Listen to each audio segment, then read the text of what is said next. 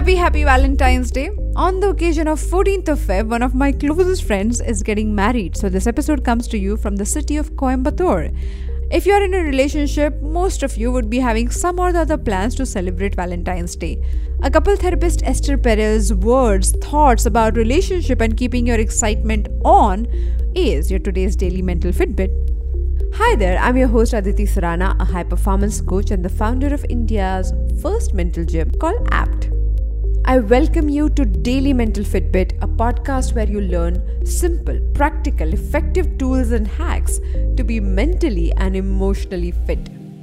Do you remember when you got into a relationship how exciting things were? You were curious. You wanted to know more about the person, their background, their friend circle, their life in general. You wanted to tell stories. You wanted them to be interested in you. As the time passed, you ran out of stories. You knew everything about them that you needed to know, and you spent a lot of time together to make each other almost predictable. Now, when you want to feel the same level of excitement, I know it is not as easy as it used to be. Back in the day, people used to go out on dates to feel that equal amount of excitement and curiosity over and over again. They explored new restaurants, they bought each other gifts, thought about those gifts forever, and very carefully presented their idea, their thought behind the gift, probably with a line of poem. Now let's look at our lives. We eat out pretty much two, three times a week. We call in food at the press of a button. We buy gifts for one another or also for ourselves. We don't wait for our spouses to buy things for us most of the time. We ask Amazon, and whenever you find that right offer, you just go for the purchase and make a decision. Things are becoming simpler. But that also means that the curiosity, the excitement is not there anymore. We do not savor a thought for a very long time. If we feel like, if we feel tempted, impulsive, we just go and do what we feel like doing.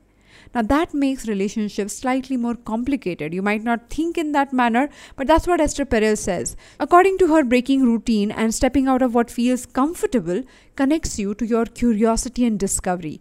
Now, just pay attention. Curiosity and discovery are essential part for you to feel active, alive, and involved in any activity. So she says, ask yourself and your partner what is something new that you can do together that would bring in similar emotions. Do not try to use the same method over and over again to create excitement. Figure out how can you walk into the unknown and do things that you have never done before. Just to renew your curiosity about the experience and most importantly about one another. Think about it. If you can still make changes in your next date plan, go ahead and do that. You can thank me later. More such conversations on Daily Mental Fitbit to claim your mental fitness right away. Thank you so much for joining me today on Daily Mental Fitbit.